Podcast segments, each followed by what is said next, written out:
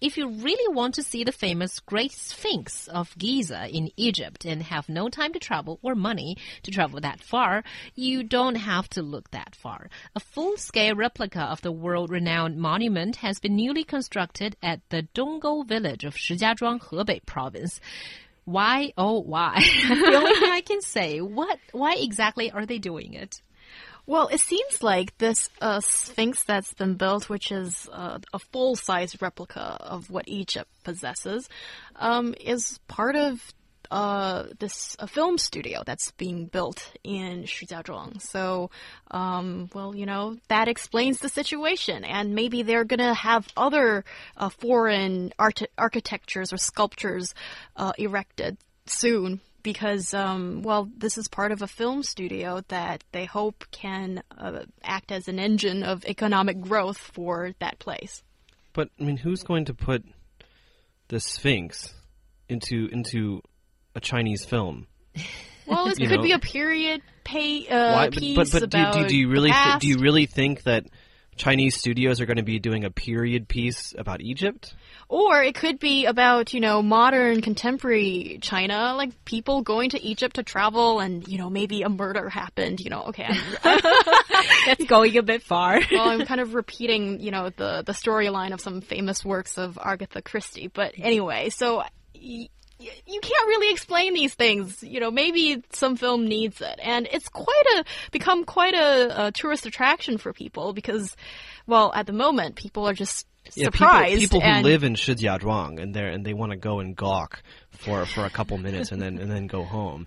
I seriously doubt that uh, even people from Beijing are going to take the time to travel to Shijiazhuang just to see a sphinx. I mean, you know, nothing nothing against the people from from that city, but there's not much there.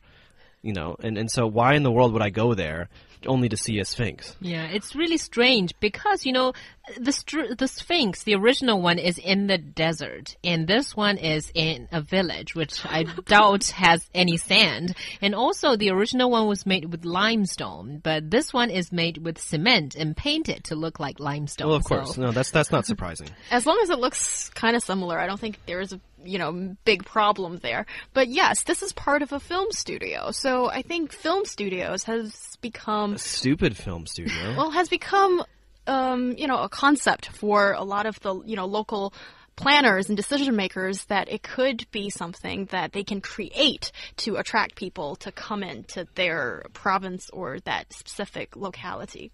Yeah, but that's the thing. I mean, has has this actually worked?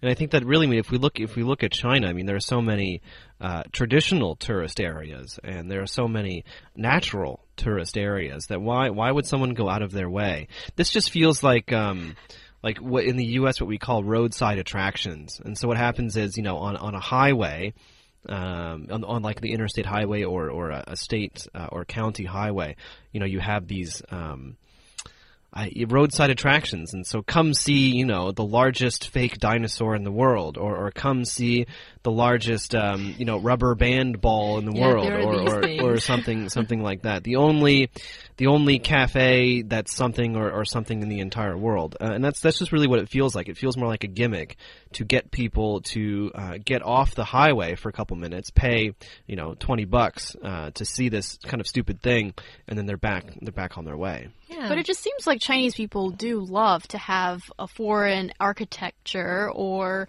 sometimes a foreign town. Where's your patriotism? I, I'm trying to. Um, their patriotism, I mean. I- I'm trying to describe a situation. and they're na- they're na- they're nationalistic and and and, and wh- where's their pride in Chinese culture? Because- Why are they always copying my stuff, our stuff? Well, no, actually, it's it's about rebuilding it, and because you own this replica, so it's yours. So, do you see the nationalistic thing going on in a reversed way? No. if the if Muhammad cannot come to the mountain, then the mountain must come to Muhammad. Something like Something that. Something like that. I, I I guess, but you know, it will be great to see more original. But until that is done, I'm not too against this kind of knockoffs, as long as Well, my it's question, my question is, is, knocked is off. who who who is paying for it? Really, because I have to suspect that the local government is uh, paid for the for, for part of this construction, and if they did, that's a huge, huge waste of our money. and it's more important to preserve what you've got, your own stuff. I think that's important too.